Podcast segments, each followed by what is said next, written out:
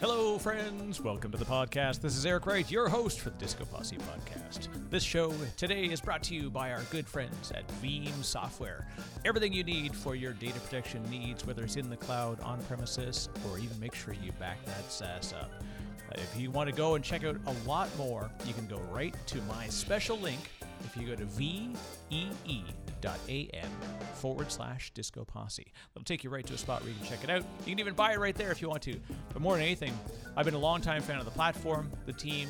They've really done a great job. And in fact, I recently had Danny Allen, the CTO, on. So please do go into the back catalog and check that out. So remember, go to vee.am/Disco Posse and check that out. Also, today is brought to you by the good friends over at Velocity Closing. If you want to learn about how to become better, the ultimate sales techniques that aren't really sales techniques. What this is how to better connect with people, which is especially important when you get involved with technical selling. What I found in my own experiences, both as a receiver of those phone calls, as well as helping to coach teams on to become better engaged with their customers, I built a platform called Velocity Closing. I've got a great book. It's called The Four-Step Guide to Delivering Extraordinary Software Demos that Win Deals. So you can go to velocityclosing.com. You can download it. I'm actually publishing the ebook. I've got the audiobook, which is coming next, and you get access to amazing lessons. So we're going to do interactive episodes as well as recorded content. So please go to velocityclosing.com.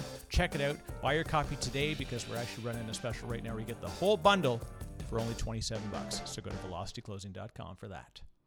Today's episode is really cool because I get to talk with Brian LaRue. Brian's a fantastic individual who I've been lucky enough to kind of know through sideways adjacencies over the course of my career. He's been strong in a lot of development circles, and I was introduced by a good friend of mine, Jody Alkema, who back in the day, God, I hope I can have Jody on the show too. But anyways, this is a great episode with Brian, founder of begin.com. So enjoy. Hey, this is Brian LaRue, founder of begin.com, and you're listening to the Disco Posse podcast.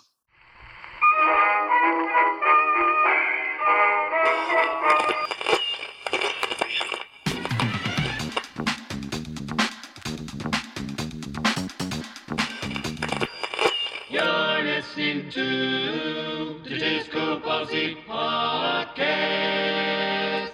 This is so fun to be here. Brian LaRue. Yeah. You are like, I look across the industry and there are people you just know if you sat beside them at a table that you wouldn't want to leave the table.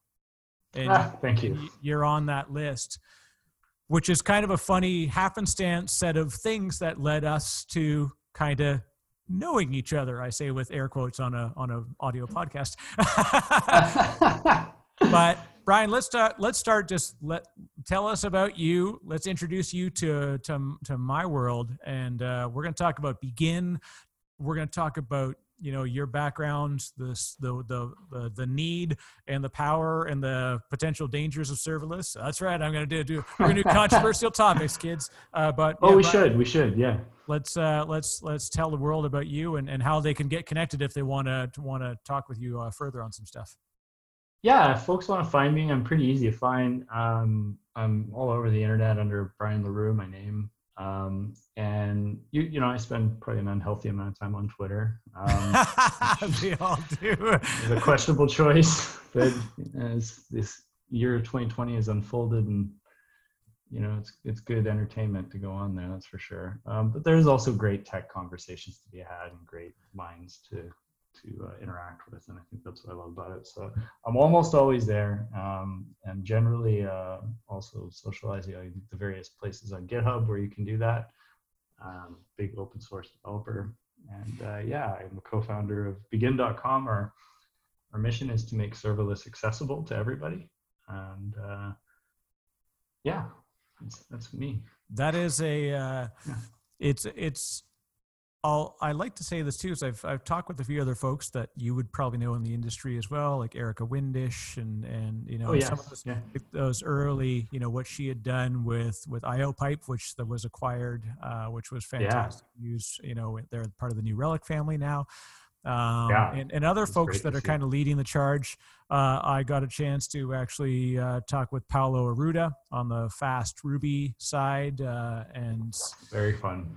So it's neat. I remember even talking with folks on the idea of microkernel stuff back in the day.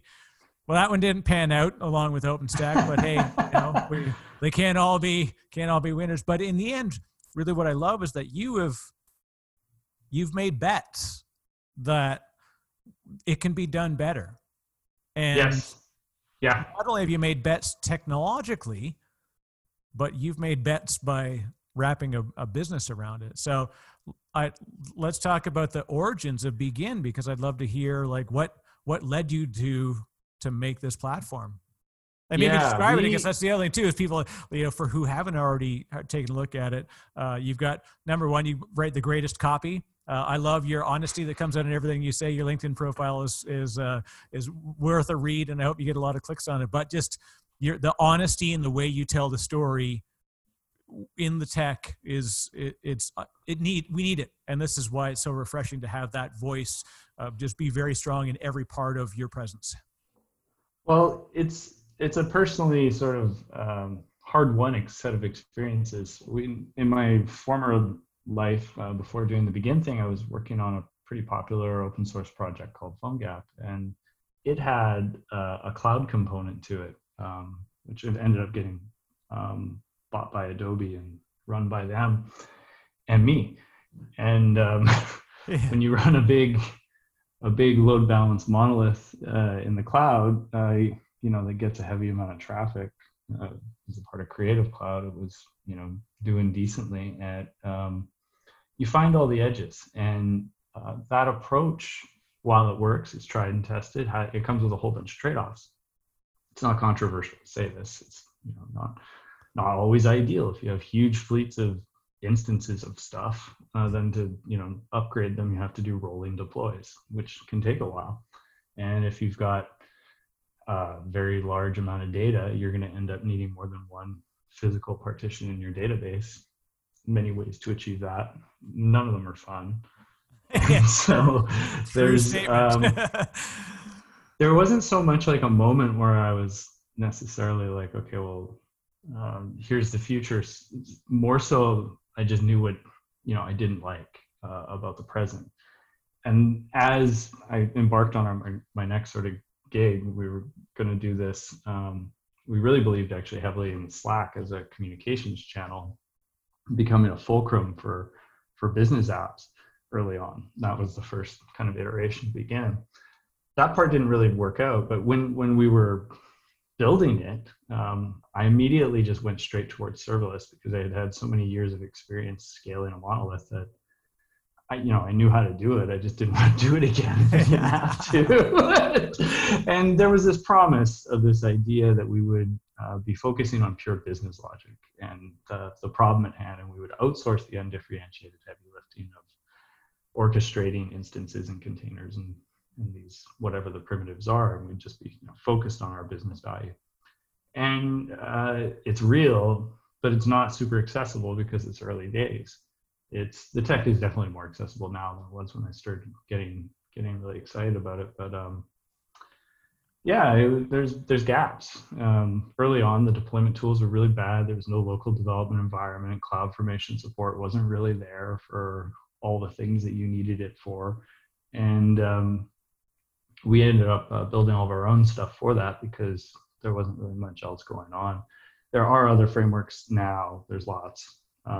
All of them, though, seem to be attached to this idea of maybe you're building for multi-cloud or you're building a traditional server architecture. And we didn't go that way. We really embraced what does it look like if the primitive of the compute is a function, and what does it look like if we're using just all service glue for the orchestration of that. So EventBridge for events, or SNS for PubSub, or SQS for queuing. API Gateway for the HTTP layer, DynamoDB for your database. And, approaching this just from the outside, it looks like, oh my God, there's all this stuff. Amazon's huge, sprawling console. Where's my app? Disturbing, isn't it?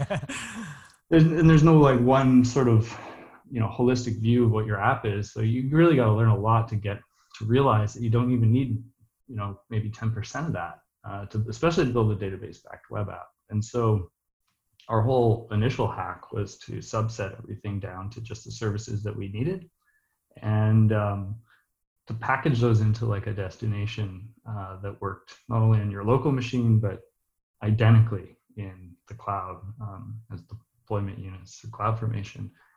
And our dev velocity was insane comparatively to where we were before. When our sort of take on the Slack world felt like there just wasn't any traction in it, but we had this CI/CD that we had built ourselves to do our own deployments. And everybody we talked to was like, can I use that? Like, how does that work? And wanted to, and we're like, oh, okay, well, here's the business. So we started focusing on just CI/CD for Lambda functions. And then we launched that really in November 2019, so not that long ago. And we thought our audience was going to be like Kubernetes people that are disenfranchised, or like people coming from kind of the traditional three-tiered architecture. And we were totally wrong. So it was almost like all organic growth has been front-end web developers coming from the Jamstack world that don't care about the back-end, but need those capabilities because static websites are, you know, kind of limited. So they're self-nominating and organically growing into the serverless world, and they don't even care about the backend. Whereas the backend world is kind of like, I don't know, is this real? I know Kates. Yeah, that's like my relational database, and like they're not there yet. But meanwhile, there's this whole other cohort that's just like doesn't care and just wants to get the job done. So they're more of a natural fit for the serverless mindset. But at the end of the day, I think the inertia is just going to go to cloud, and if the inertia goes to cloud, then eventually the idea that you want to outsource to these key primitives is not going to be so radical. And yeah. Well, a good thing I think is the honesty of the conversation we all need to have is that when every new thing comes in, and it's actually not new, it's been new for a while, it's now discovered, which is different, right? So, you know, when people said like, there's this new thing called service, like, I hate to tell you kids, but we've been using this for a while, you know, and then when we fought over the name serverless, just the same way we fight over on-premise versus on-premises, like there's all these like bizarro nerd arguments that we keep having. And while all that argument is going on underneath the covers, it's being widely adopted and being used. And while the use case that we get trounced on all the time, and this is, you know, I'm in the industry all the time telling stories about how stuff is actually used, and, you know, people say, well, multi-cloud is about being able to run on Kubernetes, so you can run it on three clouds. Like, no one does that except for a demo just to prove it can be done, but like businesses don't operate that way. We love like mildly opinionated stacks. We're down with that. and really, do you want to be over provisioning unused capacity in three clouds? Yeah, exactly. like that is a really poor use of your time. And at this point, the on-demand model has gotten not necessarily better than the pre-provision model, but you get 15 minutes as opposed to like a few seconds, which we had, you know, when it initially launched. You get 3 gigs of memory now.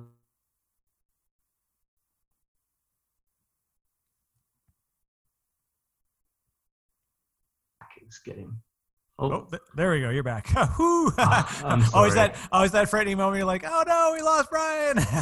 And I'm double checking. So I am so sorry. This has been a self-inflicted wound. I tried to outsmart myself and set up a mesh network, which that's why you don't get in the infrastructure game, kids.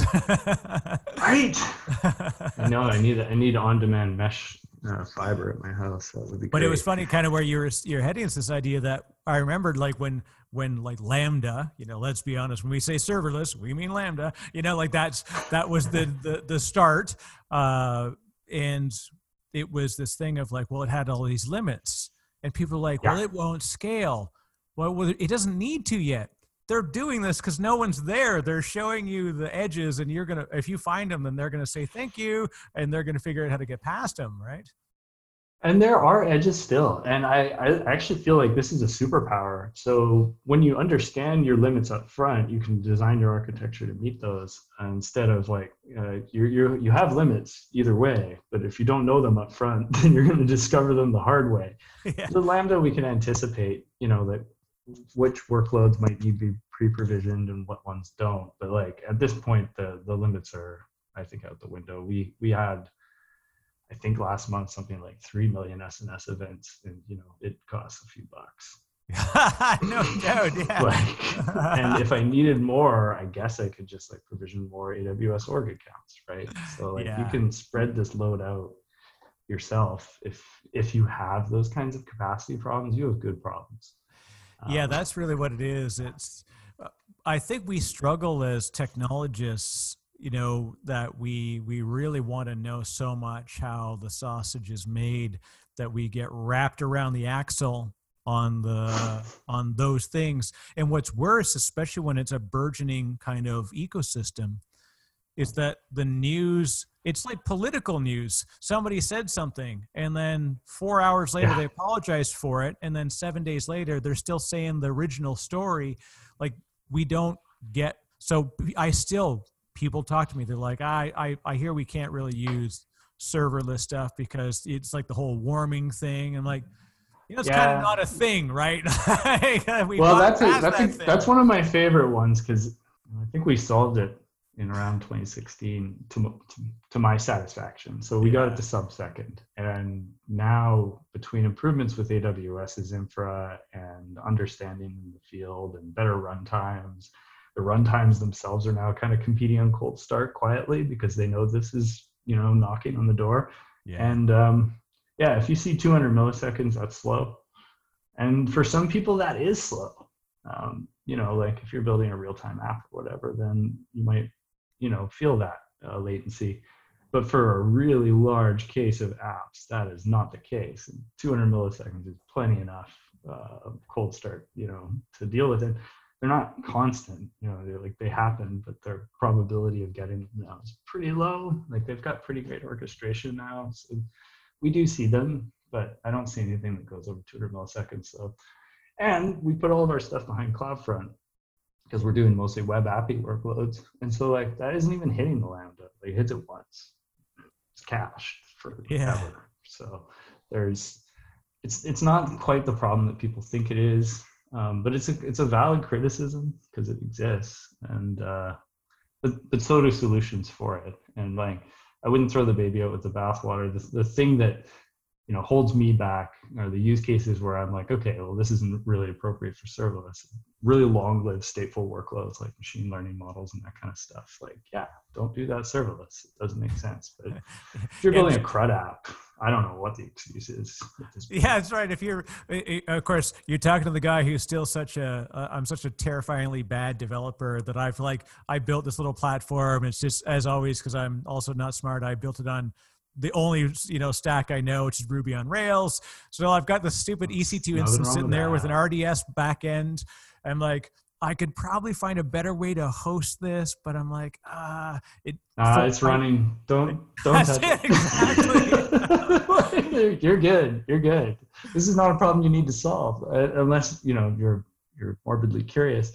I think this is a challenge for serverless right now. We're not thinking a lot about how do we migrate existing workloads. We've really been like, how does this shit even work? Like, up to this point, and now it's But now it's clear, like, you know, we're probably about 5 years in. Actually, I guess we're about 6 years in on Lambda itself. We're 5 years in API Gateway. CloudFormation support, we're like, you know, depending on how you look at, only months in. But the capabilities are kind of just there, but like, this is the earliest moments. And we really haven't built a good story about how do you migrate your existing workloads. It's been more about greenfield development up to this point. And I think this is a theme I'm starting to like realize that we need to push harder. In our examples and our docs and our case studies, because it's happening. People are doing it out there. And the techniques are really interesting. It's like, you know, utilizing things like GraphQL to sort of hide your original API behind a facade, or Some people call it the strangler pattern. I'm growing uncomfortable with that term because I wish that we wouldn't use that term. Violent and unnecessary. Like, it's more like additive change. It's not, nobody's getting strangled. It's like, there are ways to do this, these migrations, just to pick off parts of your app and make them serverless. And I think that's the sweet spot today. And figuring out how there are people working on this problem, how to run a full-on Rails app. Which I find fascinating and cool, because at the end of the day, it is just compute somewhere. Who cares where it runs? That's right. Yeah.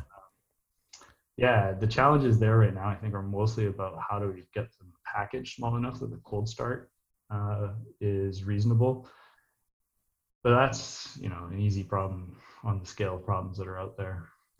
And the one thing that I always still a regular read and I send people to is the call, it's from the Basecamp crew, right, from DHH and Jason Fried, is the magic monolith, or whatever they call it, the majestic monolith. Like, there's nothing wrong with a purely successful operational model, like a proven one for decades. Exactly. At this point, so why in goodness name would I think that you should refactor this thing from the bottom up just to move to a new tech stack that will be 10 years later talked about as the old thing, right? Yeah.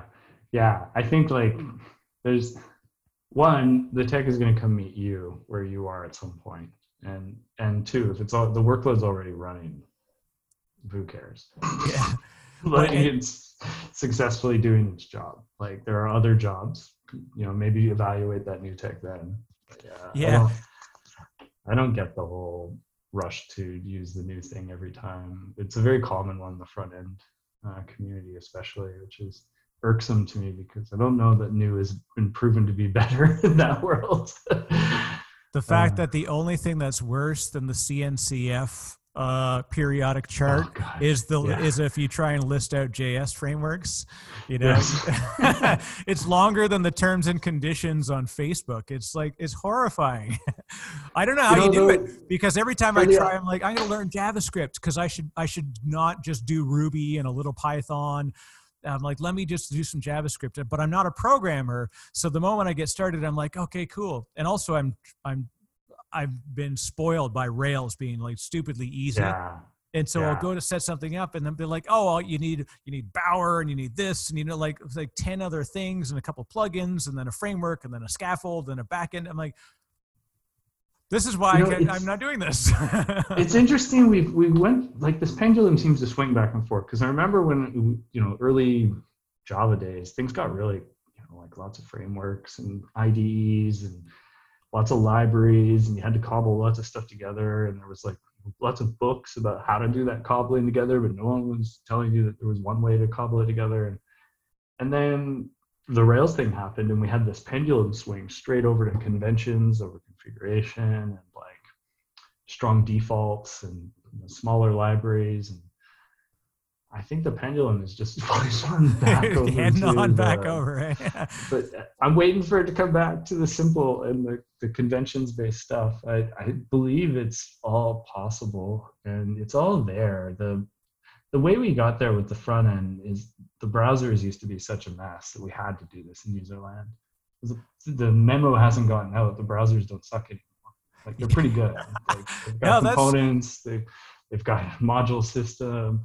And a lot of what these frameworks are doing for us, the browser already bakes in. So I think there's going to be a new reckoning where we figure that out and people start writing for the platform as opposed to for a framework on top of the platform. But do you think that that's a problem, Brian, with like the kind of the NIH, the not invented here issue, that there's a fear that if I rely on a thing, because Lord knows, again, so my only light experience in Ruby and Rails is like, oh, I've got a couple of gems and some things that I'm using that haven't been updated for 7 years, and I'm just praying to goodness that they don't just drop off GitHub. If I depend on something like a browser, and then suddenly a new standard rolls underneath that, that's why I kind of feel like I got to build it from the ground up.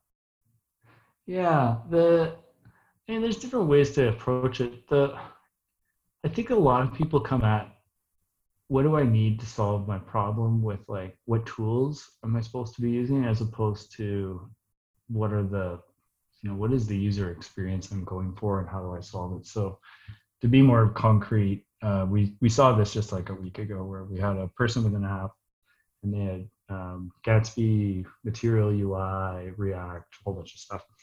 And it wasn't compiling because it blew up a Lambda because it had too many dependencies. That's one of the big limits of Lambda right now. You only get about 500 megs on disk, and it's temporary, and you know, you can have more in memory if you can figure out how to do that. But npm won't install gig worth modules inside of that temp directory.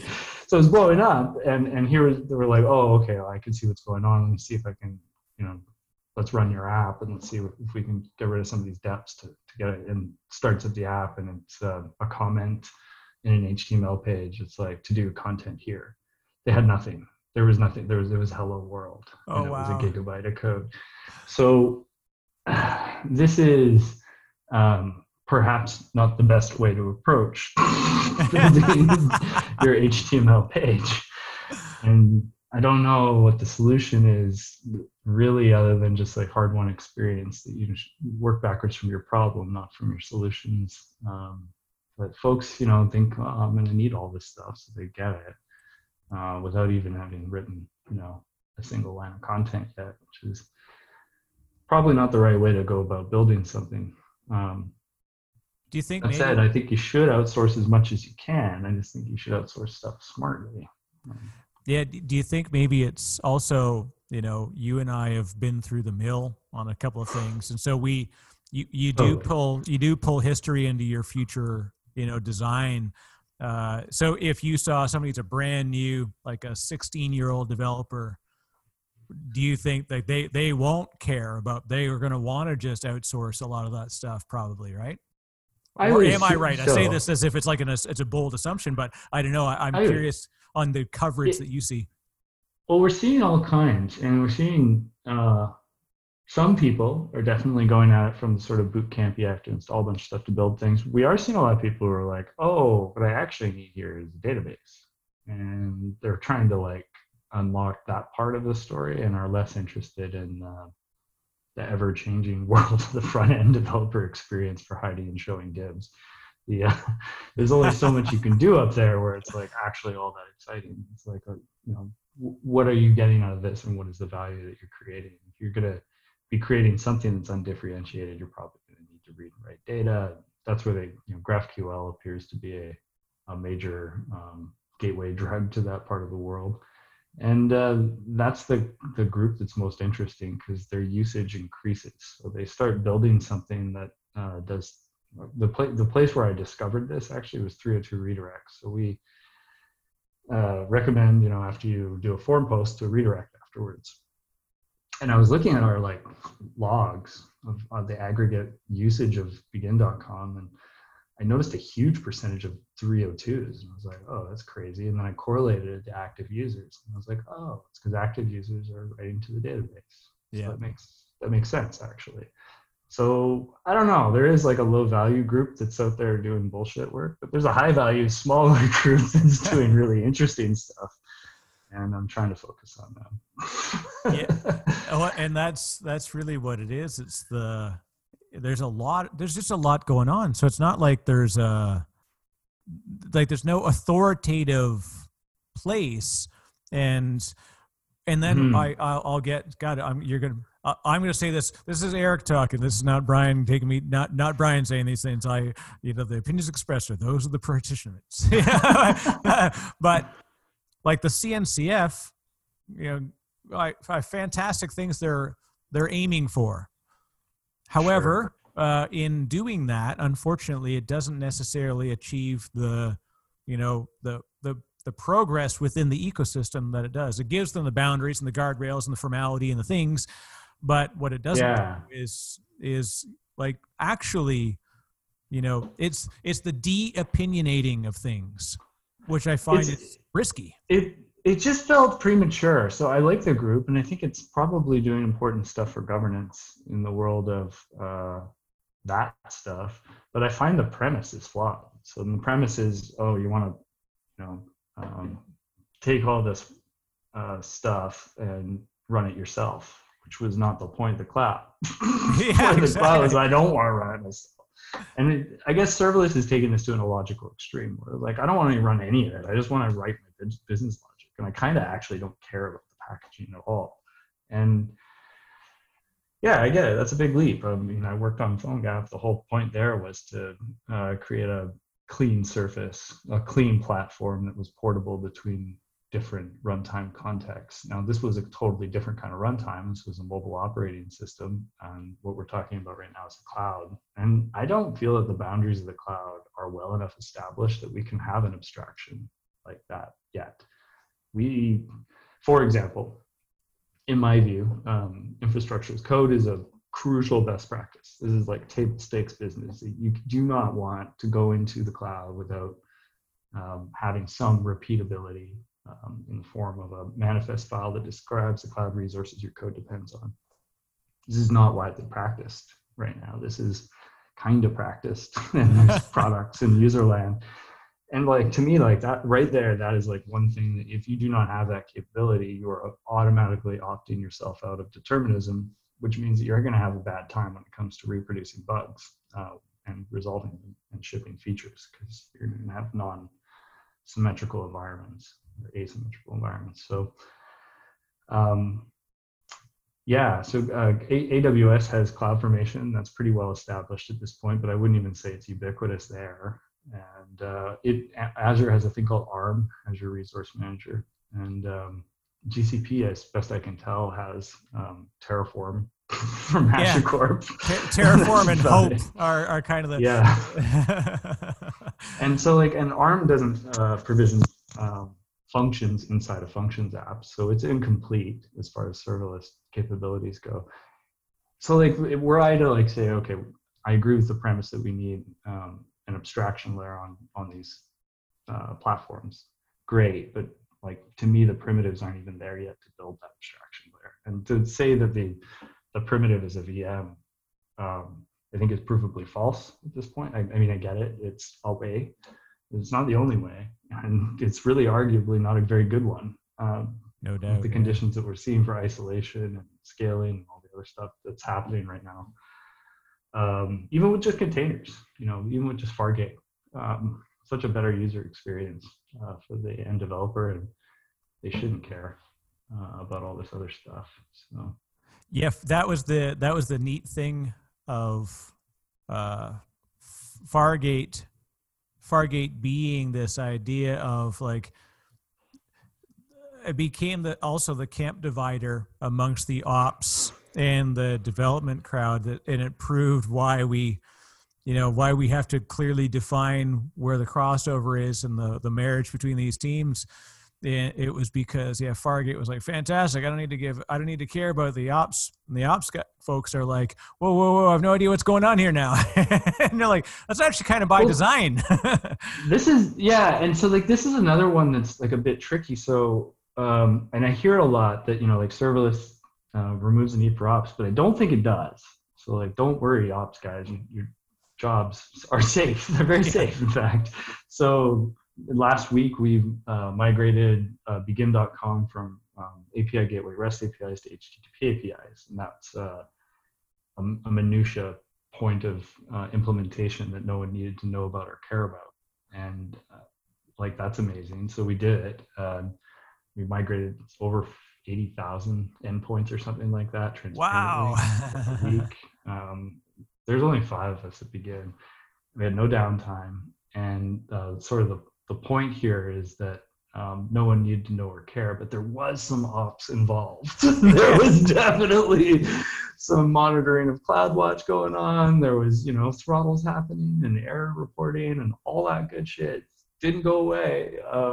Now, for our end customer, they didn't need to see or feel any of that. But I think, like, even at scale, serverless starts to show where you do need a team dedicated to operations, you know, and there's still operations happening. There's still security. There's still scaling. there's still big bills that show up that you're like, what the hell happened? Yeah.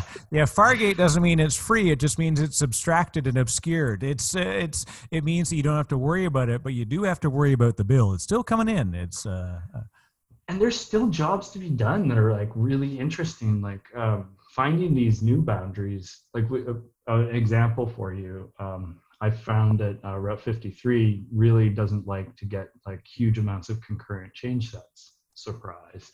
Yeah. Like, so we need to put that behind the queue, you know, and this is some opsy stuff, you know, that's definitely ops as far as I'm concerned. Yeah. So Having tried a few Route 53, I'm pretty sure that manually I could take that sucker out with some concurrent changes. But it is, like you said, it's funny that you are finding those edges, and ultimately I think it makes us good designers. Like as a systems architect, my whole goal is like, it's going to break in production. So if I can't break it before it gets there, it's going to break anyways. And I just will, now I'm going to be troubleshooting a production. You know, and like Charity Major says, she goes, "We all test in production." I got bad news for you, right? Yeah, but this is good. I think it's like the Werner Vogel's thing where he's like, you know, your systems are going to fail, so let's design for that instead of designing for like, oh, everything worked the first time. Let's have a staged delivery. Let's have a cell-based architecture. Let's have good monitoring and login and error reporting and alerting. Let's have line numbers in our stack traces, please. Yeah, small things, right? But it becomes the practice of patterns, I think, is one thing that I think we struggle with especially in the ops side of the world, is a real misunderstanding of how to be good in the practice of patterns and understanding patterns versus anti-patterns and why this stuff matters. You know, what's your advice, you know, to folks as they like slow down and think about what it is they're about to get into? Well, I will give you an analogy. Last week, like everyone, I'm upgrading my office constantly right now because I'm working from home all the time. And I wasn't before. I was pretty much on the road all the time. So I work primarily on a MacBook Air, and I decided to build myself a big, awesome standing desk. And I picked up a beautiful sheet of maple plywood, which I dropped on my big toe. The best part about that was like not an hour before, I was kind of making fun of some construction guys I saw in the Home Depot wearing their big steel toe boots and shorts. I was like, oh, these guys are wearing their steel toes even in the summertime. And then like an hour later, I break my toe. So, oh, sweet irony. It's a beautiful reminder, and there is a software metaphor in there. You know, like we do stuff for a reason. You know, like we have isolated staging and production environments that are identical for a reason. We do that because we know we're going to fail, and it's better that we find that bug instead of our customers. We also know that we're still going to fail. You just said it, and I think this is like a you know, more experienced operators have definitely come to this conclusion because we've broken our toes enough times. Yeah, so we wear those steel toe boots, but you do all these things and it seems like extra work, you know, like setting up CI/CD seems like work, and tests seems like work, and QA environments seem like work, but these practices actually applied just as much to serverless and containers as they did to instances and working on premises before that, so, or on-prem, whatever you want to say. Yeah, I think I think we just keep changing the names of the logos and upgrading the like kind of buzzwords. So instead of cloud, we now say serverless, I guess. Like instead of like logging, we call it monitoring or observability, but like, it's kind of just logging.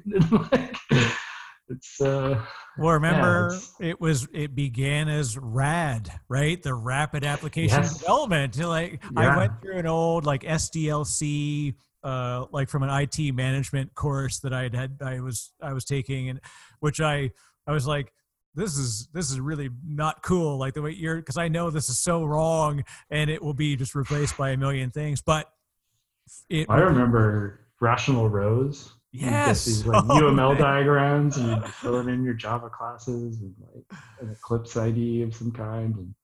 And I remember all that. But if we take those practices, ultimately they play out in the future. Like one of my favorite things is Randy Schaub. He describes, he says, He says, so microservices is so done right. Like we've been talking about this for a long time. No, it's true. And I didn't think, like, 12-factor app is another one that, like, I still reflect on. I'm just like, fuck, it was close. It was pretty close. Yeah, that's it. To how it all, like, panned out in the end. And yeah, SOA was, you know, that did lead to REST and now GraphQL things and this microservices thing. I mean, this is how everything seems to kind of work at this point. If you build, if you build with like API Gateway and Lambda, that's just like your default world, which is so weird because it seemed like it had failed. Yeah, well, it seemed like it had failed really bad too. Like it's like, oh, all of that was a bad idea and we totally abandoned it. But a lot of the tenants did survive and kind of made it forward in time, if not with the names. Yeah.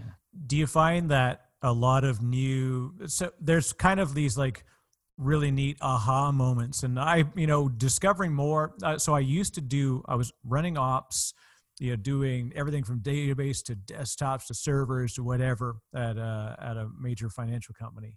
And then I was always that idiot that was always going way further than I should and talking to the network team, talking to developers and learning about how the rest of the ecosystem worked, or as we call it, DevOps now, right? Like actually evolving the feedback loop and then going through that. And then when I was at another financial company and I met Jody Alkema, who's a fantastic human. I love Jody so much. He's a good dude.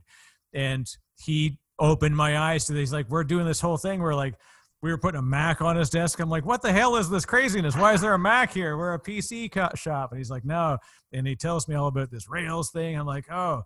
And then I started to like learn about what the value is and how it worked. And I dove in myself. And it was like shoving a guy out in the desert and putting peyote in his mouth. And then and I came back and I had an experience. I was like, oh, I get this now. And even trying to like tell the story, I remembered firmly, and I'm sure Jody remembers, seeing me explain to my CIO, he's like, so what's the Ruby on Rails thing? I'm like, well, there's like Ruby, and like, I didn't even understand what a DSL was. And so trying to relay this in an ops mindset to a CIO, and Jody's like biting his finger, like listening to me just hack my way. Finally he walks in, he's like, okay, I got to stop this here. Let's go through. And then I was like, ooh, okay. And now we all kind of dug into why it was important that we were doing what we were doing. And I feel like serverless and this, we are now at this beautiful phase where, as you explain to people, and they have this sort of, you know, come to Jesus moment, as they call it, we're like, oh yeah, I get why this is valuable and why this pattern is important and meaningful to the business outcome too, more than anything. Like, let's break it down. Like you said before, like what's the actual business outcome that we're going to get from this and the value that we derive from it? There's a couple of weird things that happen. One weird thing initially for me, the shock was the deployment speed. So I initially thought about it. I wanted it because I didn't want to deal with sharding and stuff. But then I can remember the moment that I updated a Lambda function and it took 2 seconds. And I was like, yeah, you're like, is this thing real? And then we realized if we're breaking up the app into a bunch of functions, we're not bound by deploying the whole artifact. We can deploy them all in parallel. So it doesn't matter how many there are. They'll still deploy in a few seconds, which is incredible. So like that was a big thing. It was like, whoa, that just like changed my iteration speed a lot. Like a lot. I was used to 20, 30-minute deploys before that. The other thing that happens is you're not doing all this extra stuff. You're focused only on your business logic. And if you're breaking it down on a per function basis, you get a lot of single responsibility principal actors that are very clearly labeled in your bill. And this is really interesting because when you look at your bill, you're looking at a real-time reflection of your total cost of ownership at a code level. So you know what code paths are actually costing money or making money, and you know which ones aren't. So like you can get really granular, like down to 100 millisecond increments granular on costs of code, which we never had before. Yeah. Before it was like, you know, kind of put your thumb up and you're like, 3 servers, 4 if we want to be really safe, like totally arbitrary. Like, just, like bump the instance count. Oh no, we're getting a bunch of traffic. Add more. Like, there's no concept of, you know, what we needed, more just like over provisioning capacity so that we never got hit too hard. And that was not a great place to be from an ownership standpoint. It's a terrible place to be from an iteration speed standpoint. And yeah, that's a flywheel. You know, once you're on it, you're not going back. You're not like, oh, I'd like to do it the old way now. Oh, oh yeah, so you're in the matrix now. I see the code, and you're like, this is it. This is my new world. I burned the boats. So I'm on the other side of the shore, and I'm not going back. Yeah. How do you think that I'm curious in your thought of like the education system, because you, like me, come from a non-traditional education. Yeah. And I'm sure that probably 2 years ago, they're still teaching Turing as a like language of choice and like, because there was no sort of like, they had to have like pure functional, they had to have like certain things that they taught as like methodologies, and there was no new curriculum. So, and it probably is kind of a good thing that they suddenly weren't thrusting Go and 800 JavaScript frameworks on people, but who knows? No, right? You know, it's such an interesting time. When I left Adobe in 2014, we had pretty good, you know, data on how many developers we thought there were, and we thought that number was close to 20 million. And yet now GitHub is like, we have 40 million people. And it's like, whoa, did that double in the last? Yeah, exactly. Did I sleep on something and miss an event here? Like, yeah. So the truth is somewhere in between, but regardless of it, you know, because lots of people use GitHub that aren't, you know, full-time professional self-identified software developers, but raises, you know, hand. Still a 50 million or 20 million delta. So what's going on? A lot of people are coming into the industry. A lot are being self-taught. They're finding online learning paths, and there is a lot more noise and a lot more competition for those eyeballs at the learning level. And there's clearly some breakaways, and we can see them in the technology choices being made. And I think a bunch of that is downstream of who had good on-demand video content and who didn't, which is really interesting. Yeah.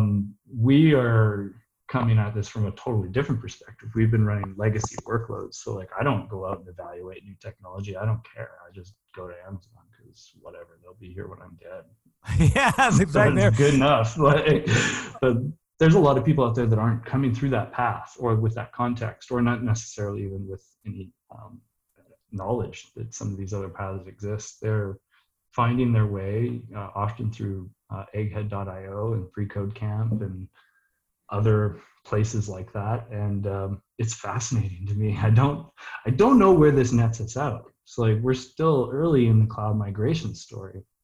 There's a ton of new developers just coming online left, right, and center. Software is eating the world in general. So I still think it's anybody's game.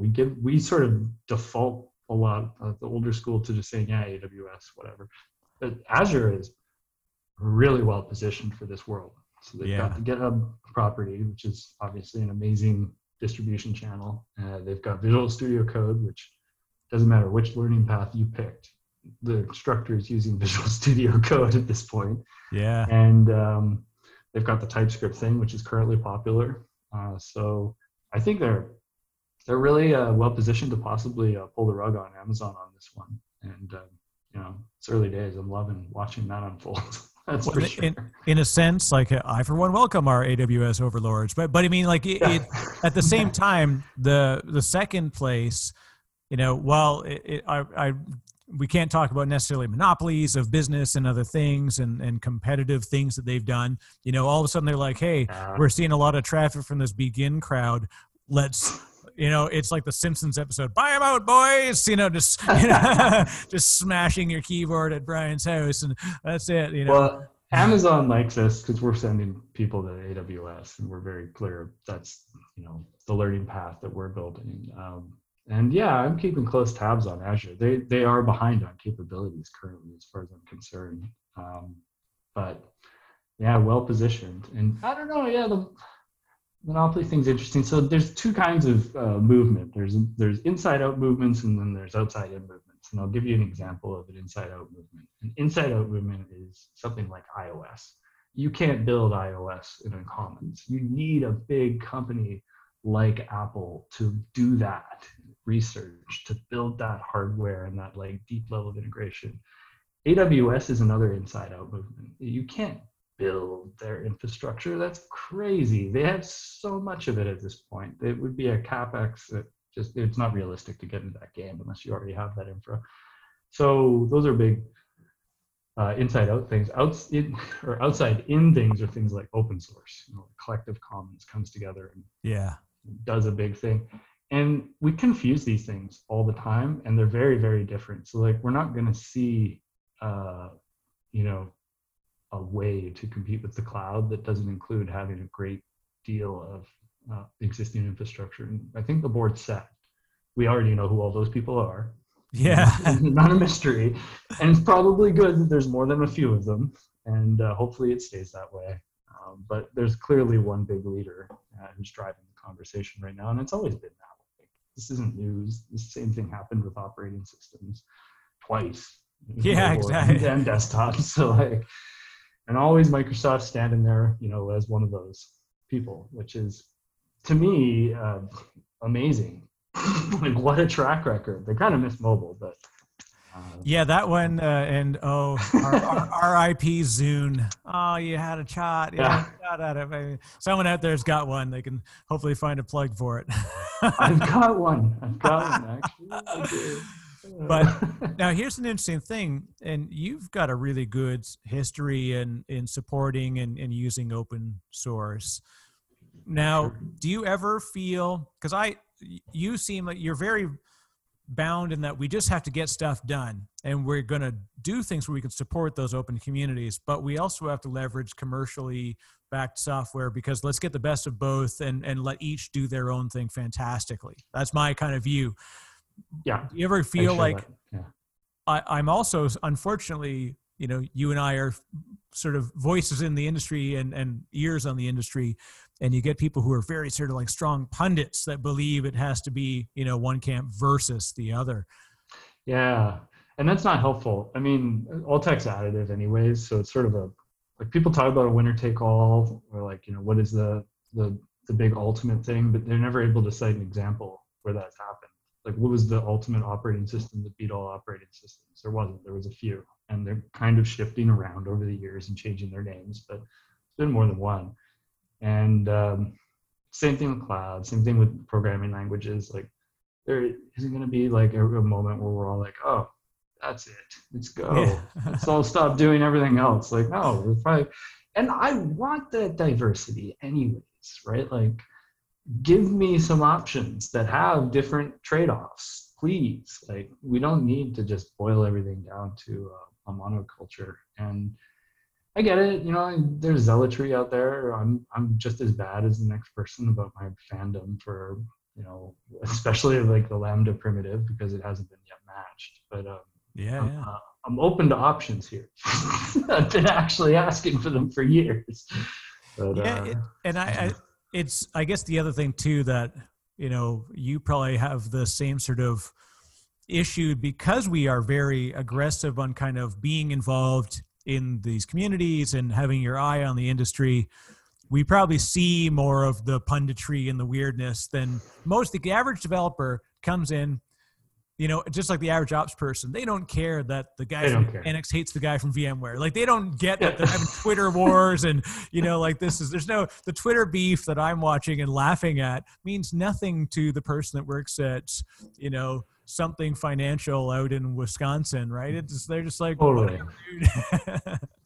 and probably like there's value being extracted in both directions anyways. Like, there was a good one on Twitter the other day where someone was making fun of PHP, and then someone responded with like, my single PHP file makes $60K a month. Yeah, exactly. And legit, you know, if you got that job done, who cares? Like, yeah. Lots of ways to do stuff. I guess I get the purity thing too, though, you know. It would be nice if it was like all perfect and everything was always working and had a beautiful, you know, perfect veneer of it. we're never all going to agree what that is. So we might as well embrace the diversity.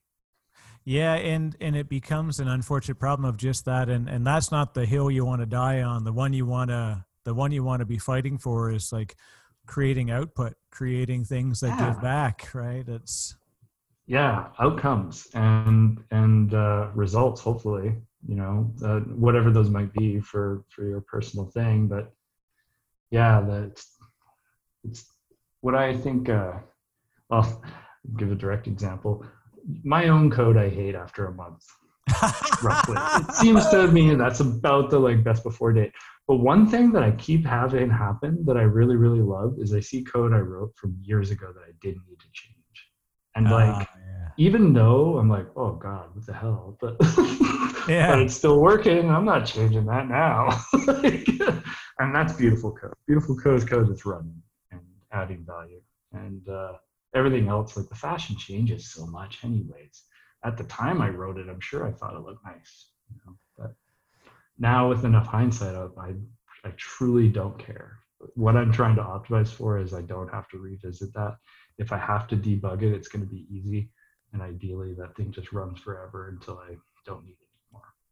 That's it. And it's like you said, if you change it with every, changing wind, then you would spend your life refactoring. And yet the outcome of the function of it is identical. It's that you just go and change all the underlayers over and over again.